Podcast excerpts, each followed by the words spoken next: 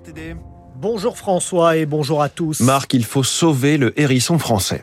Appel lancé en direction d'Emmanuel Macron par Jean-Xavier Duard, ce passionné, auteur de la République des hérissons et qui se présente comme permaculteur, a déjà recueilli plus de 265 000 signatures. Il demande à l'exécutif de prendre des mesures pour empêcher le déclin de cette population menacée.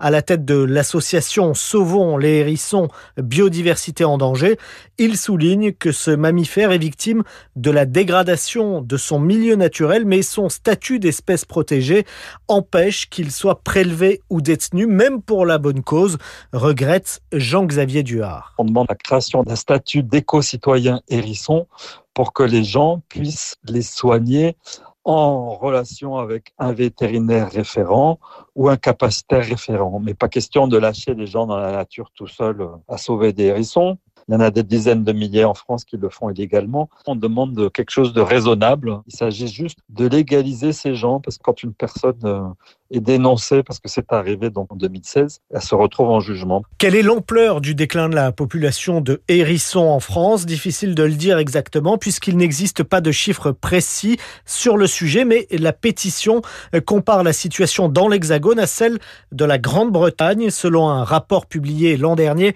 par la Société britannique de préservation des hérissons dans les zones rurales. Sur une période de 20 ans, cette baisse se situerait entre 30 et 75 Quelles sont les causes de ce recul du hérisson? C'est ce que nous avons demandé à Patrick Hafner, spécialiste des mammifères au Muséum d'histoire naturelle. La cause principale, c'est probablement une diminution des ressources alimentaires il y a par exemple euh, beaucoup moins d'insectes, euh, beaucoup moins d'invertébrés. Euh, ça, c'est lié essentiellement aux pratiques agricoles, à l'usage de pesticides. La fragmentation aussi des paysages, avec la disparition des haies, ont certainement moins de zones favorables dans les campagnes.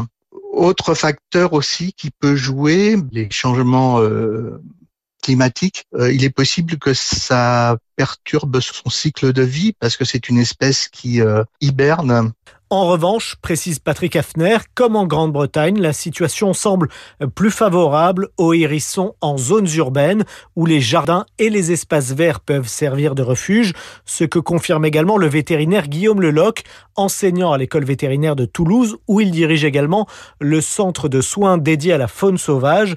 Lui se dit défavorable à un assouplissement de la réglementation. C'est l'espèce qui est la plus reçue dans les centres de soins de faune sauvage, mais on ne pense pas que ce soit dû au fait qu'il y ait de plus en plus de menaces sur cette espèce-là, mais plus que les gens vont plus facilement aller euh, ramasser des hérissons euh, qu'ils peuvent rencontrer. De notre point de vue, c'est pas forcément souhaitable parce qu'en fait, on risque de faire du hérisson une espèce totalement dépendante de l'homme, qui sera plus forcément autonome euh, à terme si jamais on nourrit un hérisson avec des croquettes toute l'année. Le hérisson, il sait plus chercher sa nourriture, il va plus forcément aller manger des insectes, des limaces, donc il va plus déjà jouer son rôle forcément écosystémique qu'il peut avoir.